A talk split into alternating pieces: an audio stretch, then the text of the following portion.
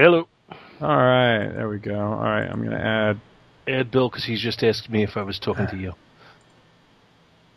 And there he is, staring at me with that mean look. Hey. He looks psycho. Oh, hey.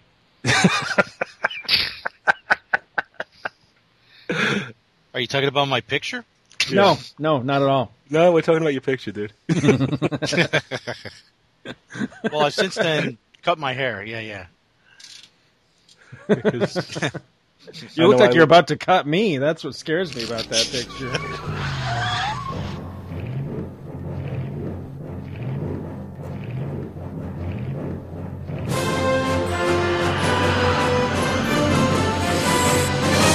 Back to the bin.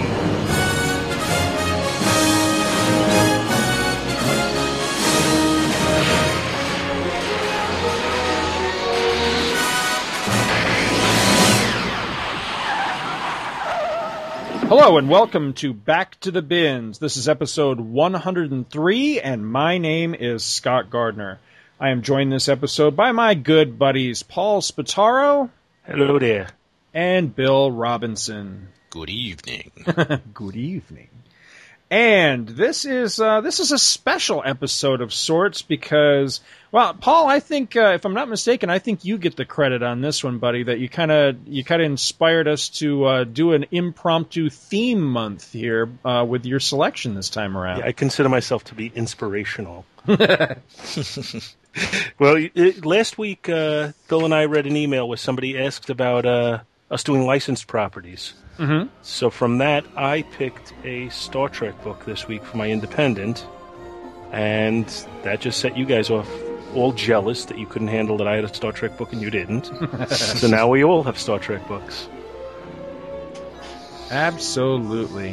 hmm I like this idea. I, I, I, I you know, when I, when we, I don't know how exactly we hit upon it, but when we hit upon it, I was like, hey, I think this is a cool idea. So Give the people what they want. exactly. Well, plus it gave me a chance to dig out something that, you know, I, I, I have had in my collection forever. Hadn't had a chance to read, and uh, I don't know where in the world I would ever have covered it otherwise. So.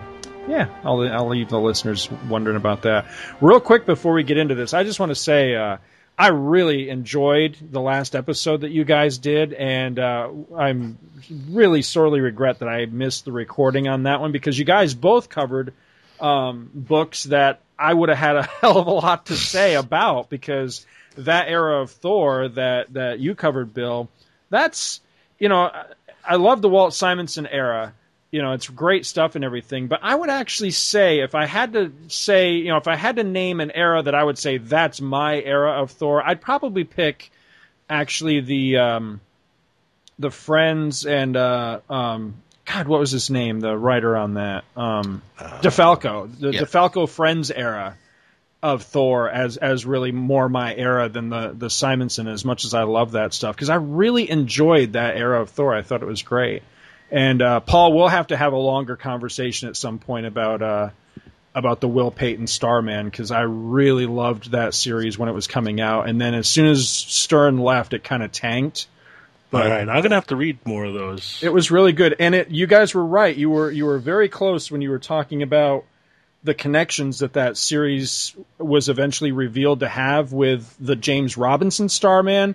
It had several, and I don't want to spoil the big one. There was a really big one that was revealed, which I'll just say I feel was like one of the very few missteps that Robinson ever made in his Starman series was when uh, when Will Payton is revealed to be who he is ultimately revealed to be. I thought it was kind of stupid, but there was a really great one where um, James Robinson's Starman, uh, there was a character named Jack Knight. His girlfriend is ulti- ultimately revealed to be Will Payton's sister. And I thought that was really cool because she had changed her name or she was going by a different name or something, so nobody really realized who she was until late in the series. And I always thought that was really cool. Isn't isn't Jack Knight? He's not the Shade, is he? No, no, that was a that was a different character. That was a character in the series. Oh, okay. The, the James Robinson Starman is that the Starman from Legion of Superheroes? No, no, no, no. He he For was some reason, in- I always thought it was. No, he's in there at some point. He has a connection. See, that book was cool because it basically all characters that had ever gone by the name Starman have a connection in that book, and they all are featured in different ways in that book. So he does eventually meet up with um, the Starman of, of Legion of Superheroes, but they're not one and the same. I'm going to have to read all of that, which is uh, going to be quite the undertaking when I do it. You'll blow right through it. Believe me, you will. It's it's phenomenal stuff. It's only 80 issues, which sound which may sound like a lot, but it's a quick read. It really is. But it's it's solid, really solid stuff. But anyway, I didn't mean to to take too much of the opener. I just wanted to mention that that I thought you guys did a really good job. I was so jealous not being able to sit in on that one. Thank you. You know, we we were talking about how cool it was to do it without you. Piss on the both of you. no, Yeah, of, yeah. course we miss you when you're not there. You're uh, yeah, sure. you- you're our leader. sure I guess you like do. I guess we finally paid the gardener, so he came back. All right, so I think you got the first book, right? Uh, we're gonna quickly go through the email before we Oh do that. Oh, yes, that's right. We might want to do that. Yeah, since we talked about that like five seconds ago, and I forgot already. All right, Missed, missed So- short-term memory. Oh, I'm telling you, it is awful, awful. meet him once, you'll meet him twice, Mister Short-term memory. Mel time. Mel time. Mel time. The mail's here. Here's the mail,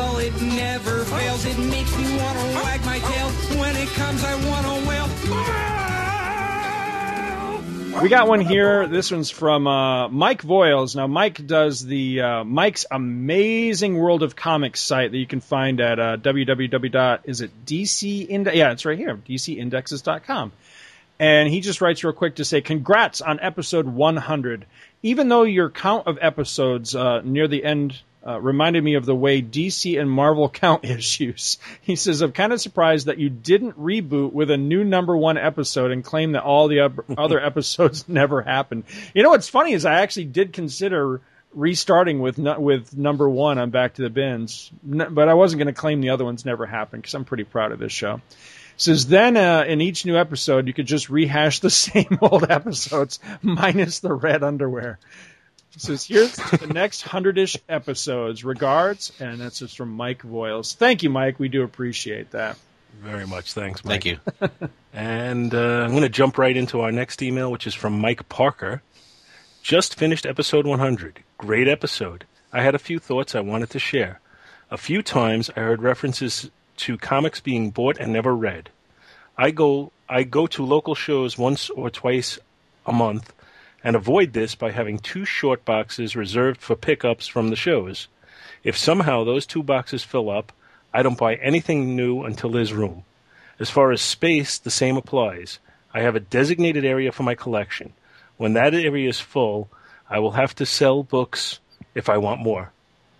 Hmm. While I appreciate laser focus part of the fun, part of the fun for, I, I think it got cut off here. Part of the fun, I just think it's part of the fun for me, is reading things I couldn't during my childhood because of financial restrictions. And it's funny, I feel more financially restricted now as an adult than I did as a kid with these books. No kidding. For example, while I bought the Spider Man titles every month, anything else I had to rotate in and out. So all these years later, finally being able to read, say, the full Early's 80s run of Iron Man is a lot of fun. Finally, for anyone having trouble locating cheap stuff on eBay, I recommend searching Amazon. I've gotten a few cheap and mid level books from sellers there, reasonably priced. Yes, it's still not perfect because you'll often pay more in shipping than for the book itself, but you just need those one or two issues paying one dollar plus say two dollars shipping isn't ba- isn't a bad way to get them. Mm-hmm. Great show as always. Keep it up. I, I appreciate Mike's thoughts, but the idea of uh, putting some sort of arbitrary limit on what I have available to me kind of goes against the whole thought I had in collecting comics my whole life.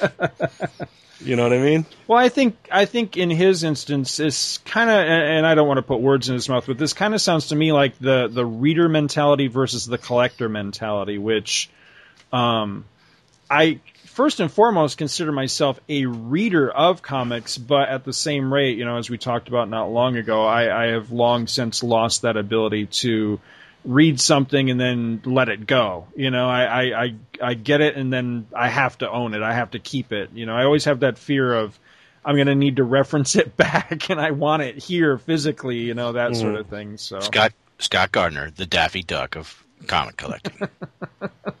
mine, mine, mine. Down, down, down. Go, go, go. exactly. That's I'm it a wealthy exactly. miser. I'm rich. I'm rich. All right, we got one more email to go to motor through the email, and I don't mean to pay it- short shrift to the email that we're running through, but we're just trying to squeeze everybody in and without missing out on anything here. Is that the Uh, one from Tom Panarese? One Yeah. from our, our good buddy Tom. Do you want to take it, Bill? Yeah. Okay. Dear Scott, Mike, and Paul. Hmm. Okay. Go ahead, Bill. yeah. No, it's okay. Congratulations on finally reaching episode 100. And after learning what you guys were going to do for such a milestone, I have to say, I think that your very laid back talk about intricacies of a comics addiction was absolutely great. Oh, thanks. I've struggled with such an addiction off and on through the years.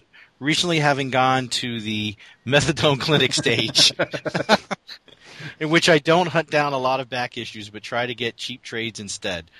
Although I will say that I I do still have a couple of runs I'm trying to complete and get a nice rush whenever I find a missing issue on the cheap. Ah. Your discussion of death in comics collecting Oh, Jesus. really struck a chord with me. Last week, one of my colleagues passed away rather suddenly. Oh, geez, I'm sorry. I see. I, I, should- I should look at the next line before I start laughing. sorry about the that, next Tom. slide as you were laughing. I'm like, oof. I'm sorry, Tom. I didn't mean to be an insensitive ass. I literally did not read ahead on this.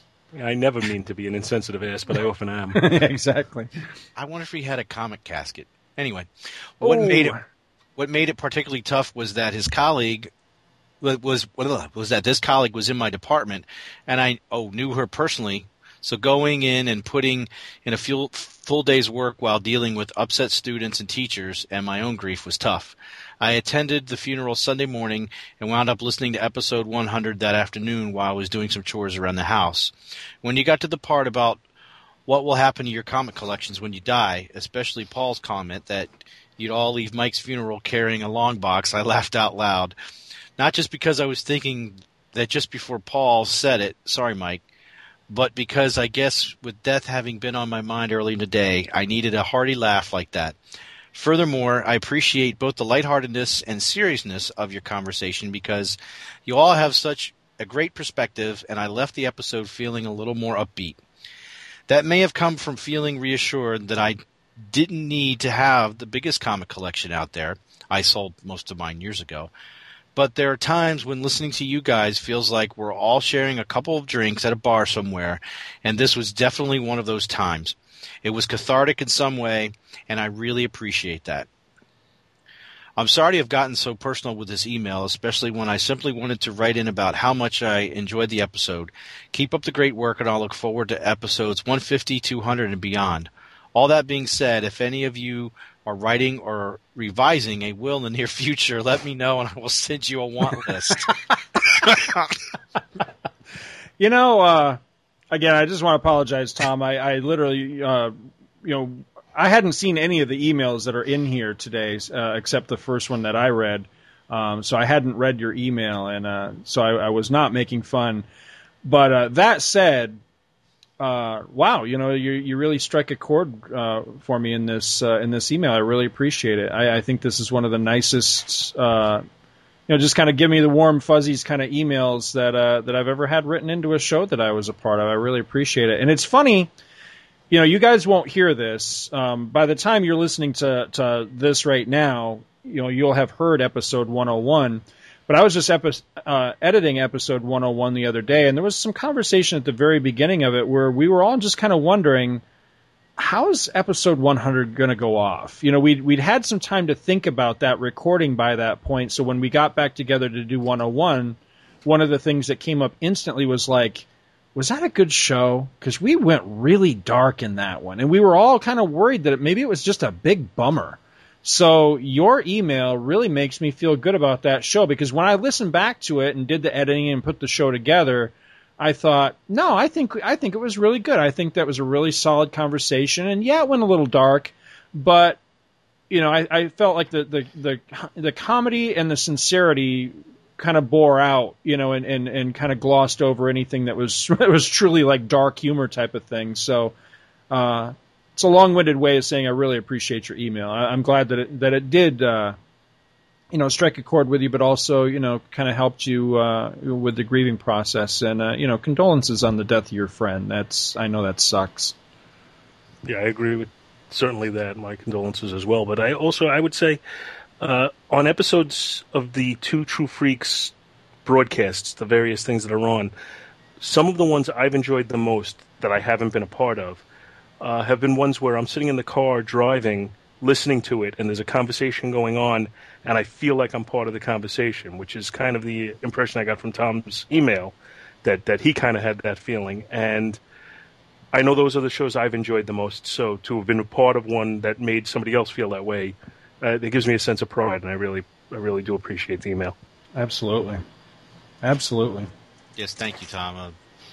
Uh, uh, yeah, I wish I had read ahead a little further into it too before I made a joke about the comic casket. Sorry about that. I'm I'm sure he's Tom's got a good sense of humor. I'm Tom's sure he's a, fine yeah, with it. Tom's a good guy.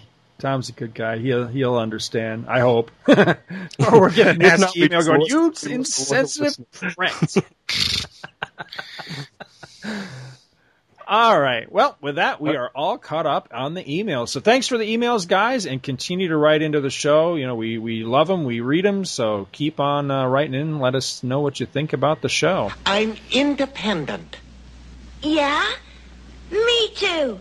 I'm wh- whatever you said. Independent. Hey, what do you say we both be independent together, huh? And uh, normally we go Marvel, DC, Indie, but uh, since we did go with the Star Trek theme, we decided to go in order of publication.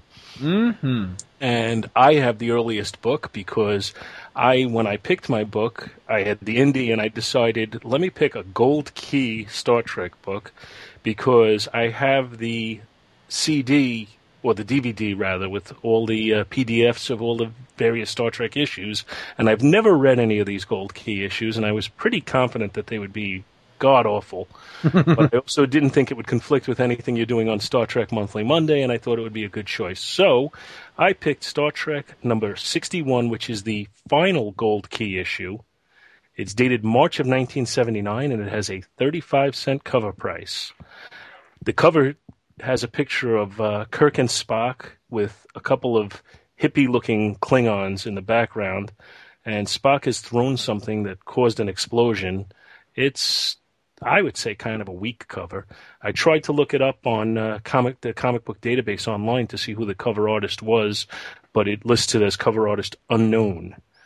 The issue is, or the title of the issue is called Operation Con Game. It's written by George Kashdan, and the art is by Al McWilliams. Nobody is credited with uh, any of the coloring or the lettering in the issue. Uh, the splash page is a little confusing. It shows the Enterprise and a Klingon ship with two insets. One shows Scotty and some unknown crewman pondering the fate of Kirk and Spock, and the second one shows Kirk and Spock with a Klingon commander who is offering leniency for their cooperation, saying that if they cooperate with him, he'll allow them to die painlessly. Then on page two, we jump back in our story to the start of the story.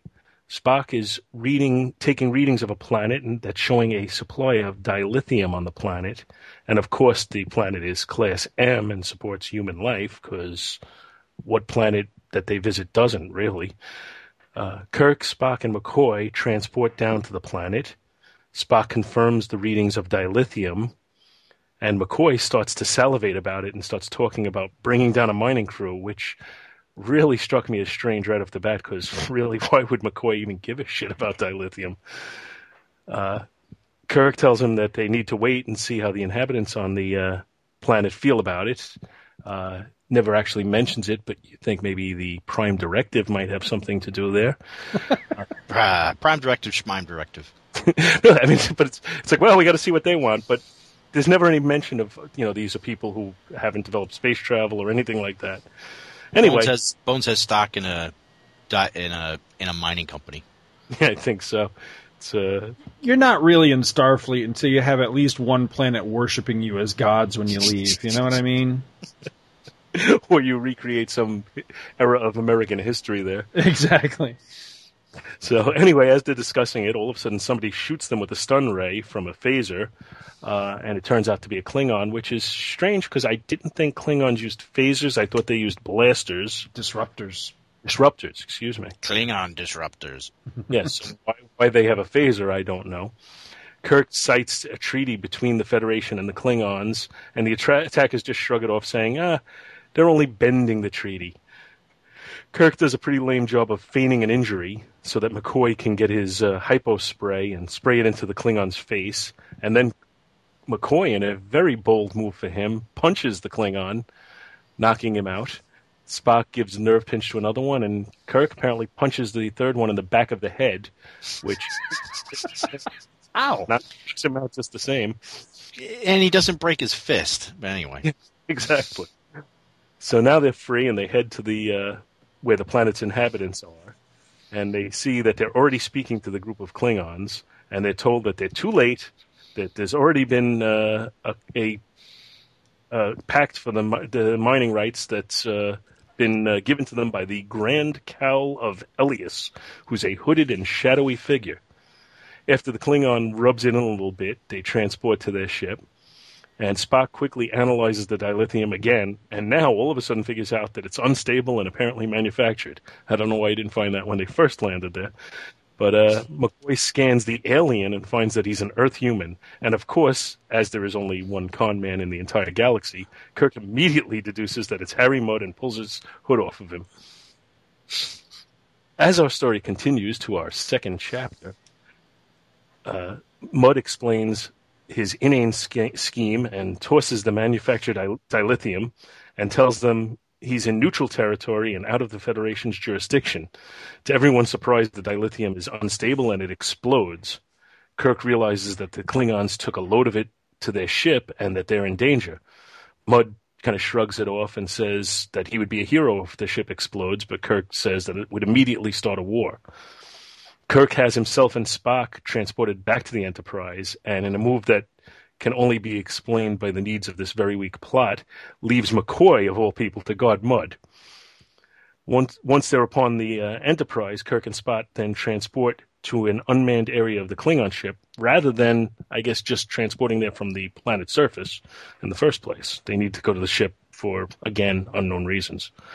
And while this is going on, Mudd has the planet's inhabitants uh, subdue McCoy with virtually no resistance. Way to go, Bones. Good job subdu- uh, holding on, onto him there. And on the Klingon ship, Spock uses his tricorder to find the phony dilithium. We cut back to Mudd, who plans to make his escape, and in another plot contrivance, notifies the Klingons of Spock and Kirk's presence on the ship. And Kirk and Spock stand and gawk at the dilithium rather than transport off the ship, and an alert siren blares, and they still stand there until they're captured. Mudd starts to depart with McCoy as his prisoner, cackling about how rich he is now. We cut back to the Klingon ship where Kirk's arguments are failing, but in yet another inexplicable move, the Klingons let Spock take a tube of the dilithium and tosses it so that it could explode. I don't know why it only causes superficial damage because they were so concerned about blowing up the ship, but it does, and it allows Kirk and Spock to make their escape. Back on the Enterprise, they track down Mudd's ship and use a tractor beam to bring it in. They confiscate his gold and return it to the Klingons, who now respect that Kirk and Spock may have saved their lives. Uh, Kirk and Spock and McCoy discuss how Mudd endangered the Starship personnel and kidnapped one of them and take him to the brig. And that's where our story ends. It is exactly what I expected from a gold which is basically uh, shite. Uh, the artwork is poor uh, at best. It's got that licensed property blues where it's just people don't quite look right. They apparently had the rights to the characters because some of them are kind of on the money as far as how they look, and clearly they were trying to get the general looks of these people, uh, but some of it is just so amateurish and weak looking.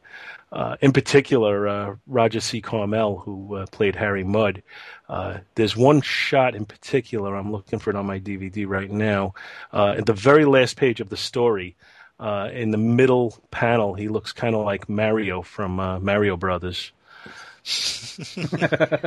just done, but just I, I I, I looked up a little on him. Now, do you remember there was a TV show in the late '60s called The Mothers-in-Law uh, with uh, Eve Arden and Kaye Ballard? Do either of you remember that show at all? You got me on that No. one, buddy. It was actually uh, produced by Desi Arnaz, who produced it. He directed it. He he was basically, uh, you know, it was part of Desilu Studios. It was on for two seasons. In the first season, Roger Com- Roger C. Carmel was uh, Kaye Ballard's husband on it, and then he was not in the second season. But Richard Deacon, who uh, I think it was Richard Deacon, who had been on the Dick Van Dyke Show, took over the role. And uh, I looked it up a little bit, and it, it said apparently the when the show was renewed, he, uh, you know, he he refused to uh, to bypass getting a raise, which everybody on the show did in order to get the show renewed, and he got cut off of it, and apparently was kind of blackballed after that. But then when I read somewhere else, it said that uh, he was actually taken off of it because he had a drug habit. And back then, in the 1960s, he was only in his 30s, which shocked me. Back when he was on Star Trek, that guy he was in his 30s. Serious? Harry Mudd? Yes. That was a hard drug habit. In 1986, he was going to re- reprise the role of Harry Mudd on an episode of TNG, and he died just before they got a chance to do it. And he was about 55 years old when he died, Man. and that was around 86. So he was around, you know, mid 30s, mid to late 30s when he was on Star Trek. How the hell were they going to bring Harry Mudd into into next gen? Well, I guess you know the the the the, con- the, the conceit there is that people lived considerably longer, so he- he would have been Hmm. around still. I Man, what did he have? Like a 400 quatloo a day habit or something?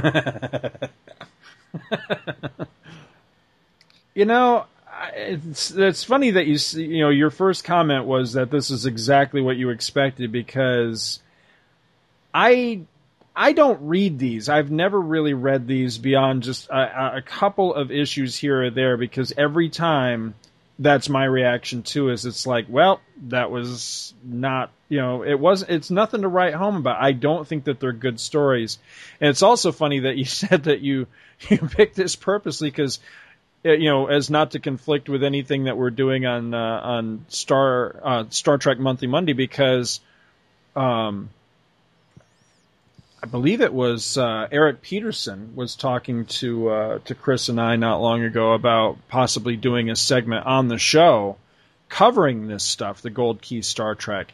And I basically told him and Chris, "Hey, you guys knock yourselves out, but I'm not interested in this stuff."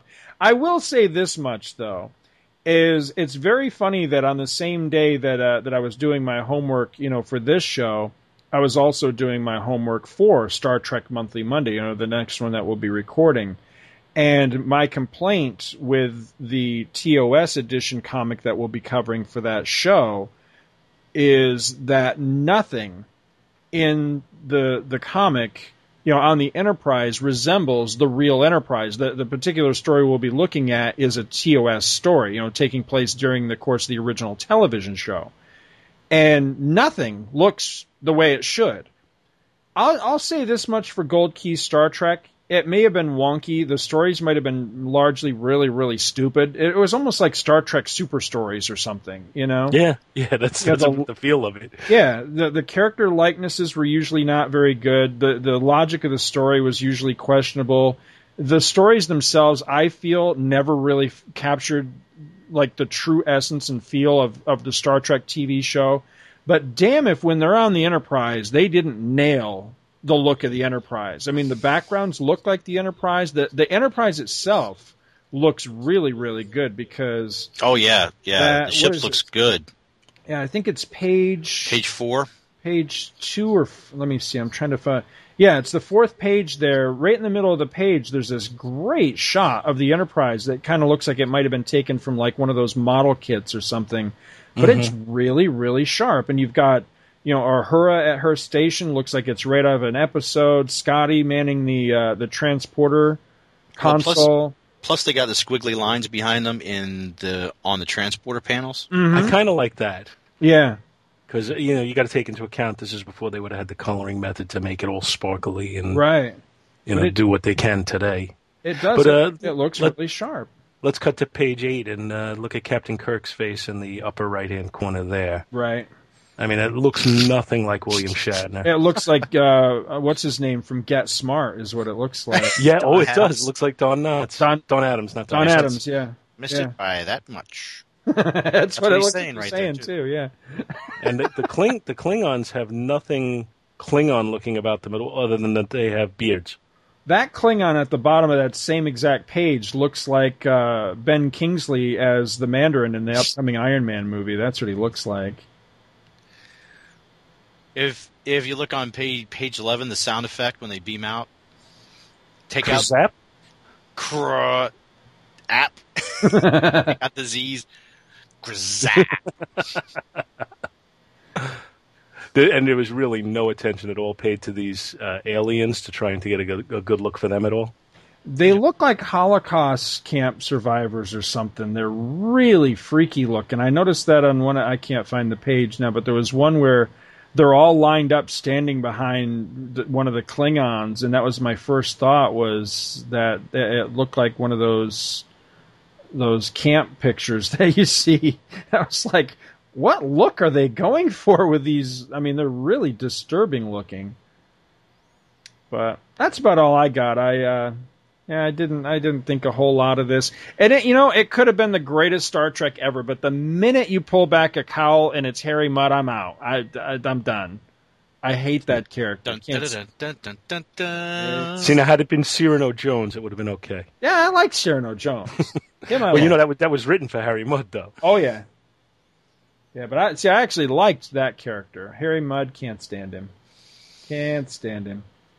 He needed to take a long walk out of a short airlock. Once again, speaking ill of the dead. Sorry. I don't have a problem with the actor. I just didn't like the character. How did he get away from all those androids? I Hardcore Hardcore Phantom Mod. Okay, and on to our DC. yeah. Yes, DC. I am firmly in the crosshairs because I am covering something that Scott will probably get to and has been covered by another podcast. But I intentionally did not listen to see what they did so that I wouldn't cover, hopefully, I'm covering different ground. I'm covering the Star Trek Annual number two, put out in 1986 by DC Comics, written by Mike W. Barr, penciled by Dan Jurgens, inked by Bob Smith. Letterer is Agustin Mas. Colorist Michelle Wolfman. I do not know if uh, Michelle is related to Marv. Uh, editor Robert Gre- Greberg. Uh, and the cover for my book, I found conflicting cover information because on the cover it looks like Villagran, but yet some other documentation I found said that it was Dennis Cohen or Cohen. Um, so I'm not really sure who did the cover on this book. Okay. Um, we open the book with uh, the Kobayashi Maru 2. Yeah, I said that. Is on patrol and receives a distress call. It is coming from a freighter, the Zachary Taylor.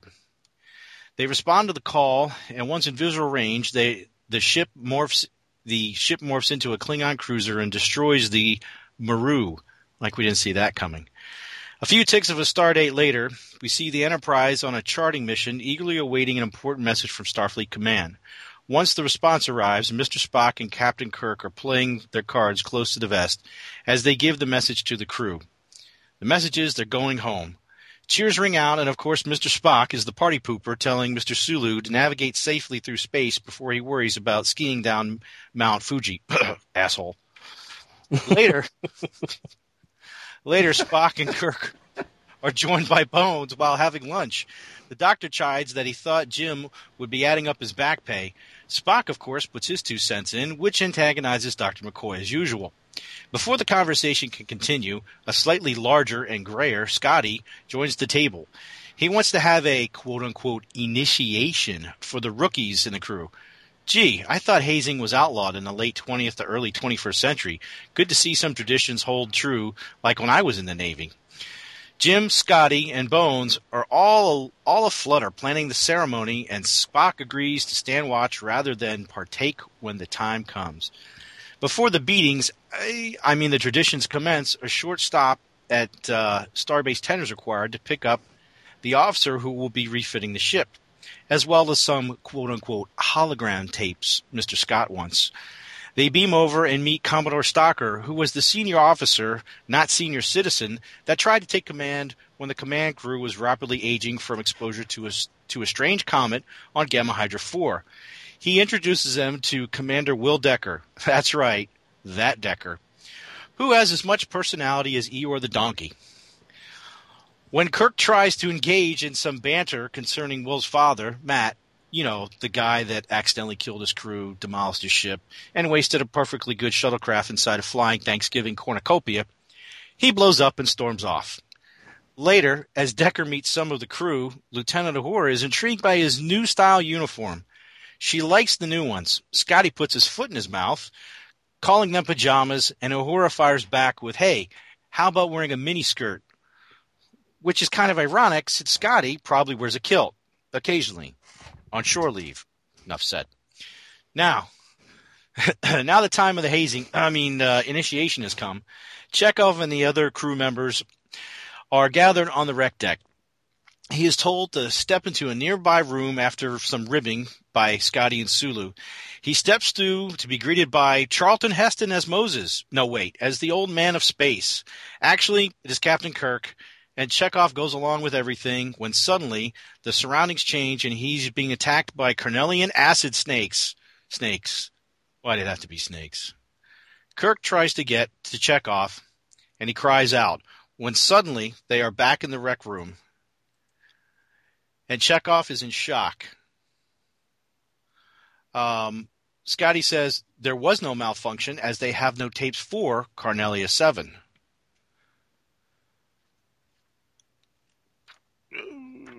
Ah. What the hell was that? Oh, Sorry, folks. Bill died. Oh man, What happened? I don't know. What what? My notes got out of order. The end. The end. Ah, okay. Dun, dun, dun, dun, dun. All right, that's the last page. So currency And they oh, all go out for ice cream. The Okay, all right, all right, all right, all right. We'll pick it back up here. Sorry, you guys were typing something. I heard a message. It threw me off. I'm My- sorry. yeah, it's all fault. I'm sorry. No, it was my fault. I thought I was muted.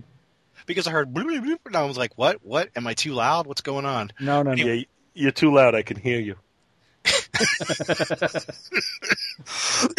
God damn you! You made my cough come back. All right. Anyway, Doing so Boy, good. everything's my fault. All right, ready? And a one, and a two, and a one, two, three. Kirk contacts the bridge and asks Spock to scan for energy readings that may have affected the equipment. Spock finds nothing, and uh, before they can search further, the ship is tossed about as if under fire. Inexplicably, they are surrounded by three Klingon warships ships in orbit around Talos 4, the only planet with a death penalty for visiting. Man, that will kill tourism. After much speculation and crosstalk about what is going on, they open a channel to the Klingons to be greeted by the visage of Koloth, that smarmy, Trelane-looking Klingon. Kirk demands to know what's going on and decides to beam down, accompanied by Spock, Decker, and McCoy. Hey, nothing like beaming down most of the senior officers. Was nothing learned on Gamma Hydra 4? No, of course not, as they are quickly surrounded and taken prisoner. After being taken below, they are treated to the grim sight of Captain Pike beeping out Funky Town while hooked to the neuralizer. Beep, beep, beep, beep, beep. Beep, beep, beep, beep. Beep, beep, beep, beep, beep. Beep, beep, beep. Spock and company lose it and attack the Klingons. It's on like Donkey Kong. Spock is double pinching, Decker and McCoy are punching, and Kirk is, well, how the hell did he get up there anyway? Well, he's kirking, we'll call it that. Just when they think they have the upper hand, whammo! They are treated to the hellish world of Doug Henning. It's an illusion.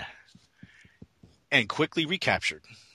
Kirk awakes Davina, and she got real ugly real quick. They all they all appear to be in fair health and ask Vina how this happened. Cue the Scooby Doo flashback music. The Klingons had heard of Talos 4 through spies in the Federation and decided death penalty, bah. Upon arriving, the Talosians, buttheads, tried to fight the Klingons with illusion, alas, to no avail, as it pissed them off, and poof, no more illusion. In Scooby Doo music. The Klingon master plan is to spread the power of the Talosians through the Empire. First, however, they wanted the Enterprise so they could slip into Federation space easily. Speaking of the Enterprise, each crew member is undergoing their own private hell courtesy of the Klingons. Lieutenant Uhura has become Doctor Doom. Sulu is a Japanese stereotype, not that he would be any other type of stereotype. Scotty sadly was too fat to get out of uh, engineering and was trapped in there. and I've lost my place again. I'm sorry, I laughed. No, no, no, no. As the crew is being worn down by the Klingons on the planet, Kirk and friends are given some special torture. They are treated to their own visions of doubt, racism, death, guilt, and lost love. Oddly enough, uh, I wonder if this scene was where the idea came from for Star Trek V, uh, when Sybok wanted to share their pain. Many I of the thought the same exact thing. It's funny you say that. Yeah, m- many of the stories, except for Decker's, um, you know, mirror those. Well, of course, he wasn't around because he was off with V'ger doing the old hokey, you know, horizontal hokey pokey in space. Uh, mirror those in the movie. Spock being a mixed breed, McCoy having guilt from the death of a loved one, and Kirk. Ah, is this what Kirk held back from Sybok? He needed his pain. He wanted his pain. This time, the Klingons went too far. When Kirk is forced to relive the death of Edith Keeler, his emotions surge so that he breaks free and beats the living dog shit out of the Klingon responsible. He cracked his teeth on the deck. Is that a Klingon or is it Sonny Bono? No, Sonny Bono hit a tree, not a deck. No, I'm just looking at his face when, when when he's when he's smashing his face on the ground. He looks like a drawing of Sonny Bono. I'm giving you a bad illusion. No, never mind. I got you, babe. Okay, afterward, when asked by McCoy, what did he see, he states, it was just an illusion. They beam back to the ship to find chaos. The crew are all deep in the illusions ca- caused by the Klingons. Kirk urges Bones to mix up something to stir up strong emotions to break the control. McCoy whines that he's a doctor, not a medicine man. What? Anyway. Anyway, they, they take the Doc's concoction and hook it into the life support system, which I guess you could just hook anything into a life support system with a hose. Freeing the crew. Kirk says, Good luck, Bones. Getting the crew back is half the battle. You know, I thought knowing was half the battle. At least that's what G.I. Joe said. but Bone asked, Bones asks, What about the starship? Jim replies, That's the other half. So the three halves to the. To, anyway, the Klingons were cocky and didn't have the Enterprise in a tractor beam. They go straight to Warp 2 in orbit and kill everyone on the planet. No, not really. They take off, spin around, and blast the Klingons with photon torpedoes. Meanwhile, on the surface, Spock and Decker have found and freed the assheads. I mean, the uh, Talosians. The Klingons are now the guests of the Talosians in a peaceful and serene setting. Sucks to be them. And Pike and Vina are back in their fantasy world as the Enterprise returns home. We are treated to scenes of melancholy and sadness as one by one the crew says goodbye to one another upon reaching space dock. A bright point is where Kirk convinces Decker to stay in Starfleet. We end with the power trio of Kirk, Spock, and McCoy sharing a drink together as they go off to their different pursuits, which we will see in the first movie. Finally, as Kirk leaves the leaves, he takes the dedication plaque down, thinking of new beginnings that lie ahead. And that's my synopsis, and I'm sticking to it. Very good, sir. Very good. All right. Was this your first time reading this? Yes, it was. I mean, I think I might have read it in the past, but this is the first time I really, you know, researched it. Man, this was heavy on old Trek references and people and places. Yeah. I was That's my first note. Google. I'm like, wow, what about gamma hydra fluoride? That's not, I, and you guys just covered that in uh, in Monthly Monday. That was Yep. the Deadly Years. Yep. That's my first notice. I thought they went overboard on the references. Yeah, it, it was it. Yeah, it did start to be a lot. I I find that that's one of the problems with a lot of Star Trek and other media is they try to shoehorn so much in to be clever and to show how much they know about Star Trek history that things just become way, way too coincidental. it shrinks the, your universe. I think when you do that, when you're when you're operating, it's my same complaint with the Star Wars. You know, ironically, it's named the expanded universe. I feel like it does the same thing by constantly referencing things that we know, places we've been, characters that we're familiar with, that sort of thing. I think it shrinks your universe rather than expands it. I mean, Star Trek itself, you know, the classic series seldom ever referred back to anything from from past and prior episodes, and I like that. That's one of the things I really enjoy about it. Whereas the comics seem to do it constantly. I remember that being my chief complaint with this when I read it for the first time when it came out. But you know, looking at it again now, I, I'm of two minds about it. Uh, On the one hand, it bugs me just because it has been overused and overdone so much. But on the other hand, say this really was the final episode of Star Trek, you know, if the show had really gone five years and then that was it, and there was like a big, like, two hour finale or something, then that's kind of what you would expect, though, isn't it? That it would kind of be the big wrap up, but also kind of a look back, because that's what Next Gen had. You know, when Next Gen finally wrapped up, that episode kind of did both. It kind of wrapped up where they were. It kind of looked back, and it also kind of looked forward as possibly where they might go in the future. And I, I like that kind of thing. So, But I thought All Good Things was exceptionally well written. Uh, whereas more often than not, a lot of these, like I said, expanded universe type things are a little bit clumsily thrown together, and it's almost like, hey, look at how clever I am. Normally, I would agree with you about that, but Mike W. Barr, I don't know, dude. I think he's, I think he's one of the greats. I've always really admired him. Um, the man definitely has a passion for Trek. He knows his Star Trek. Typically, when I read one of these things, I can pick them apart on little nitpicky continuity things, or they'll get this detail wrong or that detail wrong. And I probably could if I really put my mind to this one. But I can read this one and really enjoy it for the aspect of dude knows his Star Trek, you know, Yeah. and, and he really is nailing all the beats. There were a couple little nitpicky things here and there, but I'll tell you, I'll, I'll give the pass on all of that for the moment in this. There's two moments in this that I think are are, are just phenomenal and just quintessential Star Trek, and that's when they beam down and Spock finds uh, the Klingons torturing Captain Pike and goes ape shit. I love Yeah, that moment. that was is very good. Great because you know uh, I I'm trying to remember who it was. I think it was Biblio Mike that kind of turned my opinion about the cage and the menagerie and, and really pointing out what a truly powerful episode that is because it's basically Spock's love for his former captain, you know, and, and the links that he would go to. And when I realized the strong parallels between that between that episode and Star Trek Three, which is one of my favorites of the movies, then then I came to appreciate it more, and I kind of felt like this was a nice callback to that. The other great moment in this is um, when Kirk is made to relive the death of Edith Keeler, Yeah. snaps out of it, and just beats that Klingon to death is awesome. Yeah, that That's- guy's got to be dead. Yeah, I mean, Kirk is he's got him, and he's just smashing his face. Out on the deck. I mean, Yeah. that, He smashes his Sonny Bono face right into the ground, and then there's blood splashing up. Yep, I think he just pulverized his head. He's got to be dead. I But I, I could have done without Commander Commodore Stocker, the stupidest Commodore in all of Starfleet, yeah, that's, and I- and I also could have done without uh, Captain Koloth, the most wussy Klingon ever.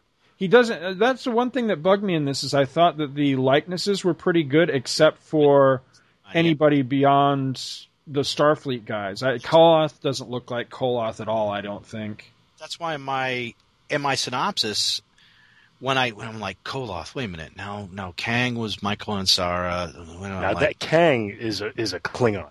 yeah, but I'm like Koloth, and I'm like, and I I I had to t- type it. I'm like, oh, it's that's William Campbell, duh. But it's not.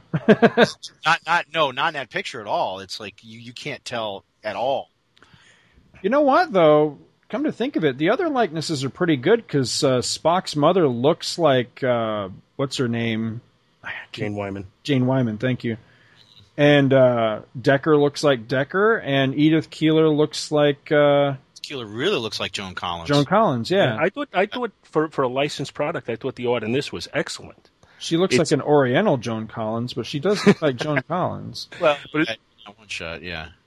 The the characters are kind of drawn in a in a simple way, but they all kind of capture the look without having that that posed look that they had in the Gold Key book. Yes. Yeah.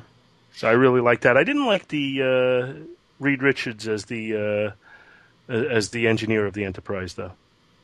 I don't know. I thought they overdid the gray on Scotty a little. I'm telling you, he looks a little heavier. Well, he was beefing up by that point, though. Not really. I didn't think he started beefing up until Star Trek Two. Eh, that, that's yeah. You're right. I do like that he had that they showed that he had grown a mustache by the end of the series. Though I thought that was a nice once you know once again it was a nice little bridge between this and the first movie. Oh, and uh, Michelle Wolfman is was Marv Wolfman's wife. Yeah, Oh, okay, okay. Yep. And man, That's uh, the notes I got. It's funny because I always look back at this book and think of this as as you know pre Booster Gold Jurgens, but I looked that up today too, and it turns out it's not that uh, that this was concurrent at the same time. So I, I guess I have to chalk up the kind of you know proto Jurgens look, you know, to maybe maybe it's Bob Smith's inks or something because it's clearly Jurgens, but it doesn't look like that nice refined Jurgens that he, you know, that Right. his distinct style that he would eventually adopt. well, maybe he's just more. You know, he's trying to keep the likenesses, and that's kind of changing his style. Yeah. That's good. I really do like this issue. I always thought this was one of the better ones because mean, typically but annuals are. I'm sorry. No, no, no, no. Go ahead. I I was just gonna say, typically annuals are very hit and miss, mostly miss. They're usually just like throwaway stories and, and not, you know, anything to write home about. But this is actually a really solid story. I always liked the first annual, which was the first mission, and then this annual was the last mission. I always thought those were really, really good. Yeah, but this this is so so much of this. I mean, it's straight. Did they take this straight? I mean, this into Star Trek Five because these scenes are just almost identical. I mean, in their theme, not Right. obviously in all of it, but you know, with Spock's, uh, you know, he's being tortured by well, not tortured, but confronted by by his mother, and it was his, father in the movie. You know, saying he was so human, and, and it was it, it was McCoy's father that died, and here he's, he's saying that his daughter died because he wasn't there. Right. And then Decker, uh, you know, he he's haunted by the crew. He wasn't in Star Trek Five, obviously, but you know, he's haunted by by the crew. And of course, we never got to see what Kirk's pain was because he's you know needs his pain. But I'm telling you, this had to, you know, it's too much too much of a coincidence. Yeah. Oh. It, it, it was definitely what I thought of re- rereading this too. As I was like, "Wow, this has strong parallels to uh, to Star Trek Five." I thought. Oh, and I call bullshit on two things. All right, the Klingons didn't raise their shields. Bullshit. Okay, and two, all right, young ensign Ricky is is told when they're dis, when they're retrofitting the ship, hey, go up to the bridge and get that dedication plaque, and it, and he goes up, what dedication plaque? And then he gets drummed out of Starfleet because uh, somebody stole the dedication plaque. I'm telling you, it was there, and then I came back, it was gone. Damn you, Kirk! I'll tell you one thing that I appreciated reading this for the first time is that it does uh, mesh up very nicely with um, the Lost Years novel, which I always really enjoyed. I always thought that was a really good Star Trek book. I And have, I have read them all. Yeah, there's. I think there's four of them all together, and uh, I have yet to read them all myself. But the the ones that I have read, I've really enjoyed, especially the first one. The Lost Years is a really really good book. It's a little unbelievable in here that Kirk could just turn a could turn around Decker so quickly after he's been so mopey through the whole thing. You know, oh my dad's crazy, blah blah blah. I didn't like the portrayal of Decker in this because I know he's you know he's only in the motion picture. He's not you know you know he doesn't have a really big role or anything like that. He's he's kind of just sloughed off at the end of that movie. But I like that character a lot, and I think that th- this portrayal in this issue kind of does him a disservice. I think it makes him Yeah, you know seem like I agree. kind of I- a I prick.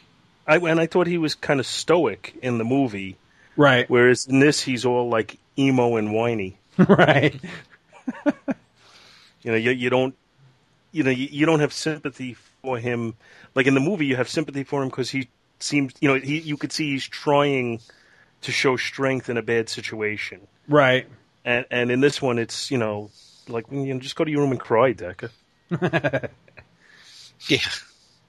Well, we got time for the last one, you think? Yeah, I think we could squeeze one more in. All right, right? we'll squeeze one more in. Hi, heroes.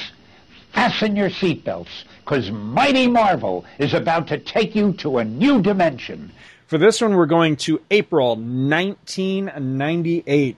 For uh, this is a Marvel Paramount Comics book.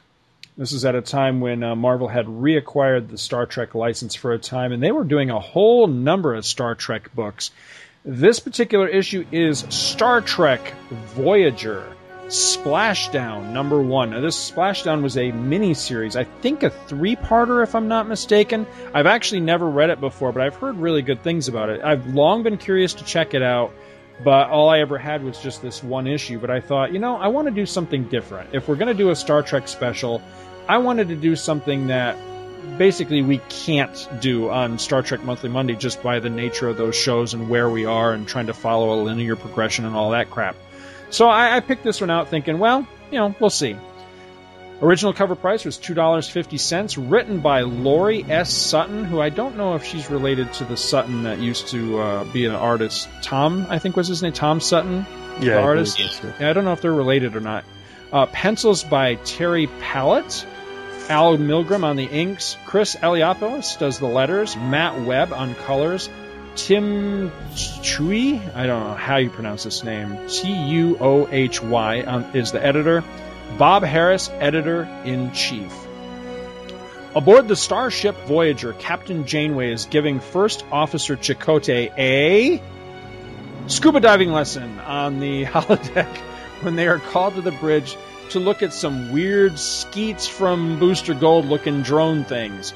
Despite a strong and very intelligent warning from Tuvok and all evidence that these things are bad news, Janeway stupidly hails the little buggers and they immediately awake and attack the ship.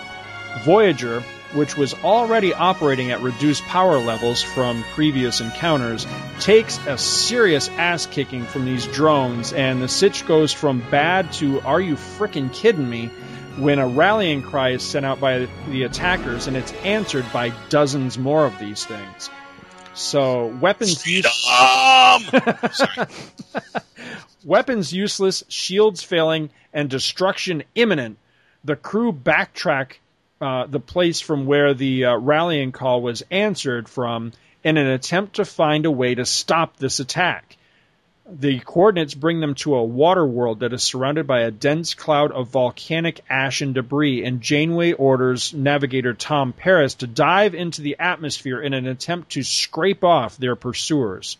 This works, but the severe damage to the ship prevents Tom from being able to bring Voyager out of her dive, and after several skips across the surface of the ocean world, the bow of the ship catches, the vessel actually somersaults, comes down hard, and immediately begins to drop like a rock. Dead and without power to support the structural integrity field, Voyager sinks as engineering floods. I loved this issue. I thought it was really awesome. I thought the art was fantastic. I am a sucker for starships crashing. I don't I can't tell you what it is, but every time a starship actually crashes on the surface of a planet, I'm there for that shit. I love it. And this is, you know, in a depicted, you know, in a comic book form, this is probably the best one I've ever seen. And I'm also a big sucker for water worlds. I, I don't know what it is. I don't know if it's it's a callback to Star Wars. you know, yeah, exactly. The first Star Wars expanded universe story with with Luke on the water planet or what. But I'll tell you, there is a two page splash in this thing, and again, the damn pages aren't numbered, but it's right toward the end of this issue. Two page splash of Voyager. Um, well, doing what the cover says. It splashed down. It, it actually hits the surface and comes to rest and starts to sink. And damn it, it's beautiful. It's the colors are fantastic. The ship just looks massive. There's a huge uh, splash, you know, big wave coming off of it. It just really, really looks great. I thought the character likenesses were fantastic. They really look like the characters. The dialogue was good. It really, you know, they sound like the characters. It feels like the show.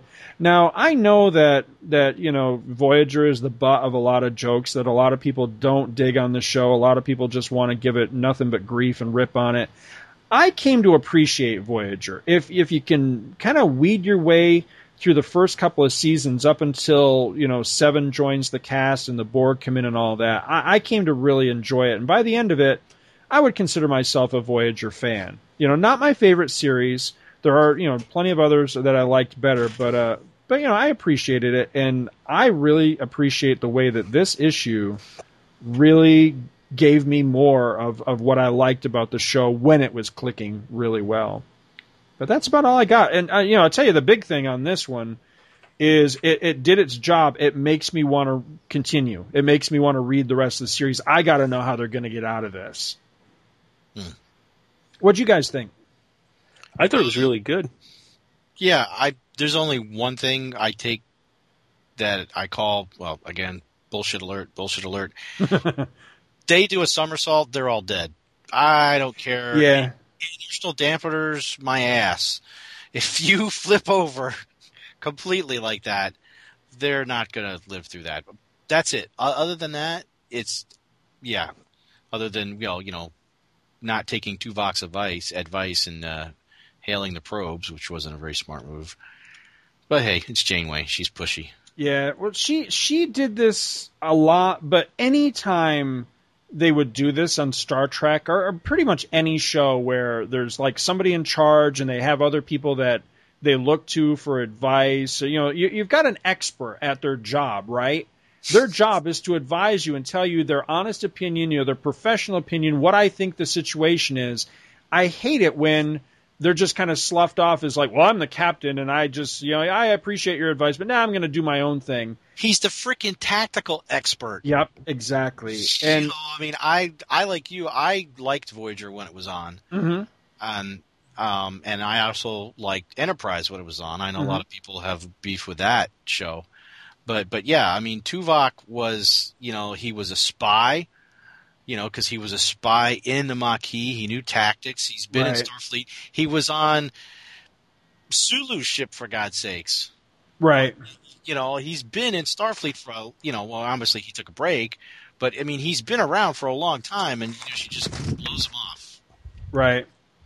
Well, up until Seven came along, Tuvok really was the to me he was kind of the breakout character. You know, every every series of Star Trek always seemed to have you know that that one breakout character. You know, you had Spock in the original and Data and and Next Gen. To me, it was always Tuvok. I really enjoyed that character, and you know, here they're supposed to be like best buddies, and she really looks, you know, all through the series, she always looked to him and his advice and stuff. And this is one time that it would seem like the evidence of their own eyes and their own sensors would bear him out when he says, you know, I just don't think it's a good idea to call to these things. And she's like, well, you know, it, it might avail us something useful because we're running low on energy. So she calls to him. it's, it's just the worst move. I mean, you, you can only chalk so much of that up to just bad luck. I mean, she didn't take, you know, advice that she really should have. But I don't want to belabor the point. I tell you one thing though, the the writer on this, Laurie Sutton, she really knows her Star Trek because one moment in this that I was going to call bullshit on was somebody just before they're it just before they crash, they're headed into the atmosphere. Somebody called a blue alert, and I was like, "Blue alert? What?" And I was like, "That's bullshit. I've never heard of a blue alert." So I looked it up. Turns out, yep, it's established Star Trek. They do actually uh, call blue alerts from time to time. It has something to do. My interpretation of it had something to do with the fact that they were headed into a planet's atmosphere, and so that's what it was about. It was, you know, that, you know, blue for blue skies. I don't know, but that's what it, uh, you know, what the whole thing meant. So I thought that was very interesting. That, you know, clearly she knows her track and she knows that aspect better than me. So I thought that was pretty cool. But uh, yeah, I got to read the rest of this now. I'm very curious to see what happens because you know you, you've combined some of my favorite storytelling elements. You know, you've crashed a starship, and you know it's it's on the planet, it's dead in the in the water, literally.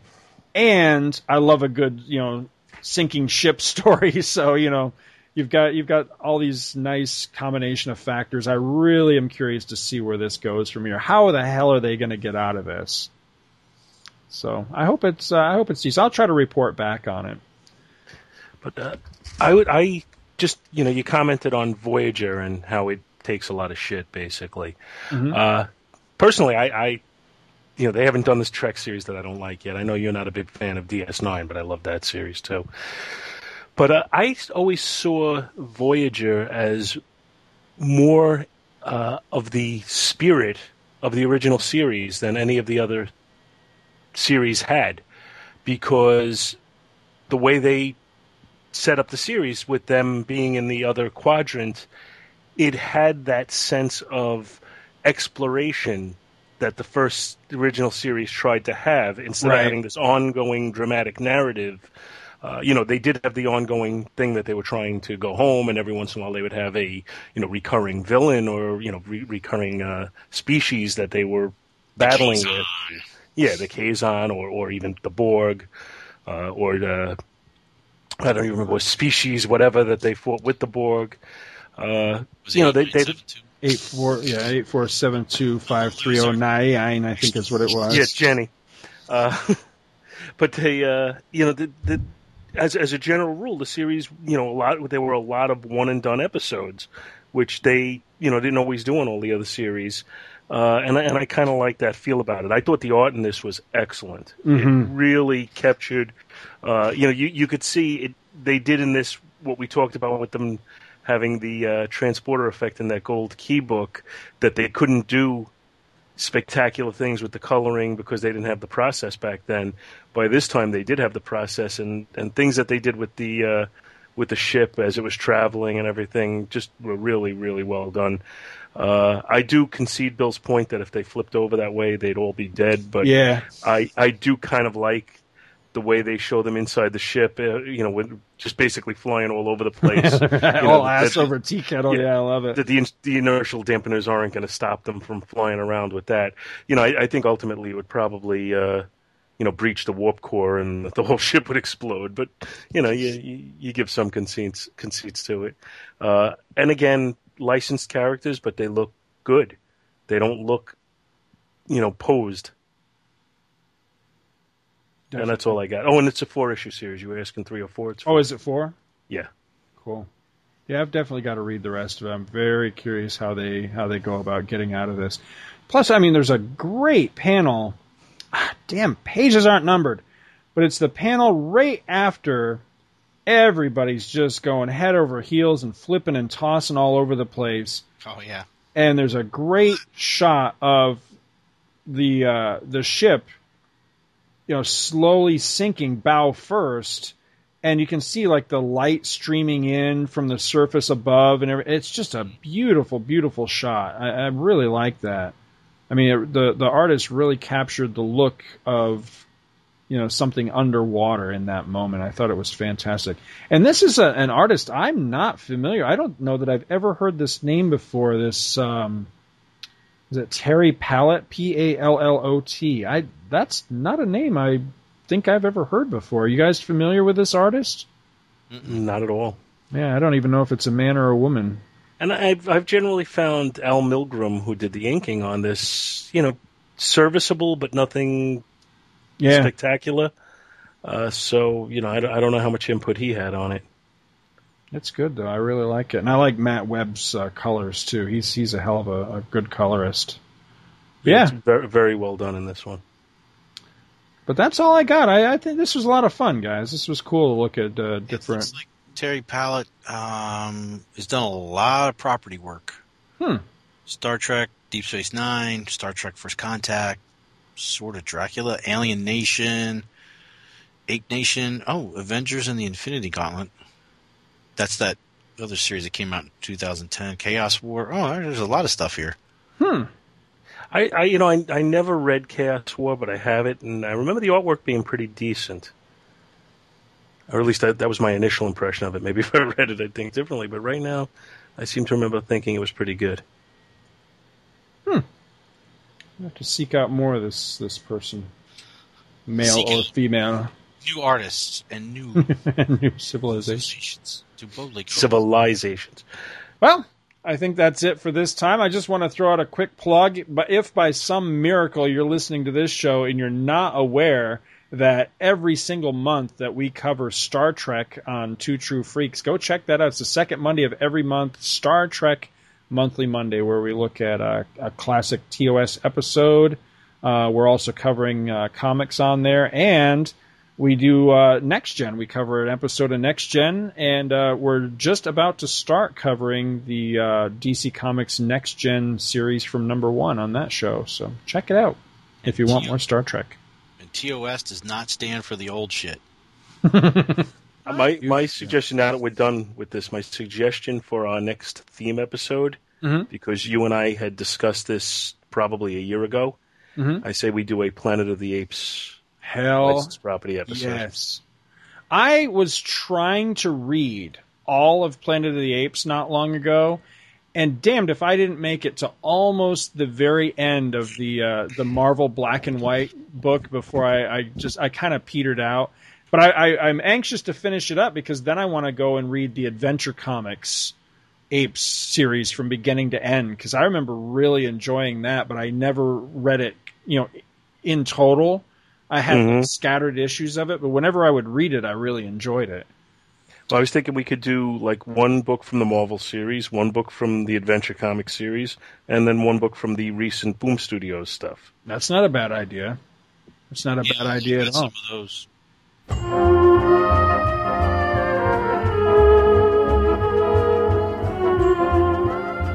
Thank you so much for listening to our show, and we hope you'll join us each and every week for more good old fashioned comic book back issue awesomeness. You can contact Back to the Bins to leave feedback, comments, questions, suggestions, and criticisms via email at backtothebins at gmail.com or by visiting the Two True Freaks section of www.forumforgeeks.com. Back to the Bins is produced in association with the Two True Freaks podcast, which you may find at www.twotruefreaks.libsyn.com and is a registered trademark of DeManzo Corps of Milan, Italy. All rights reserved. Back to the Bins is a proud member of both the League of Comic Book Podcasts, which you may find at comicbooknoise.com slash league, and also the Comics Podcast Network, which you may find at comicspodcasts.com. Take a moment to stop by their respective sites and support their other fine podcasts, won't you? Thanks, and we'll see you next week.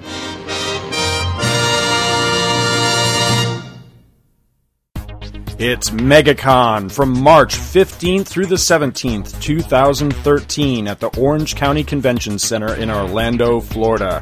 MegaCon is the Southeast's largest comic book, science fiction, fantasy, anime, gaming, toys, multimedia event. The showroom has over 110,000 square feet of exhibitor space. Meet your favorite comic book artists, get autographs from your favorite celebrities, enter a costume contest, visit continuous anime viewing rooms, view the Indie Film Festival, and so much more. You don't want to miss it. One day tickets are $24.49 in advance, $30 at the door. Or go for all three days for just $58.04 in advance or $60 at the door. I, Scott Gardner, will be there Saturday, March 16th from open to close, wandering the floor in my Two True Freaks t shirt. Again, that's MegaCon, March 15th through the 17th, 2013, at the Orange County Convention Center, Hall D. That's 9800 International Drive, Orlando, Florida. Be there.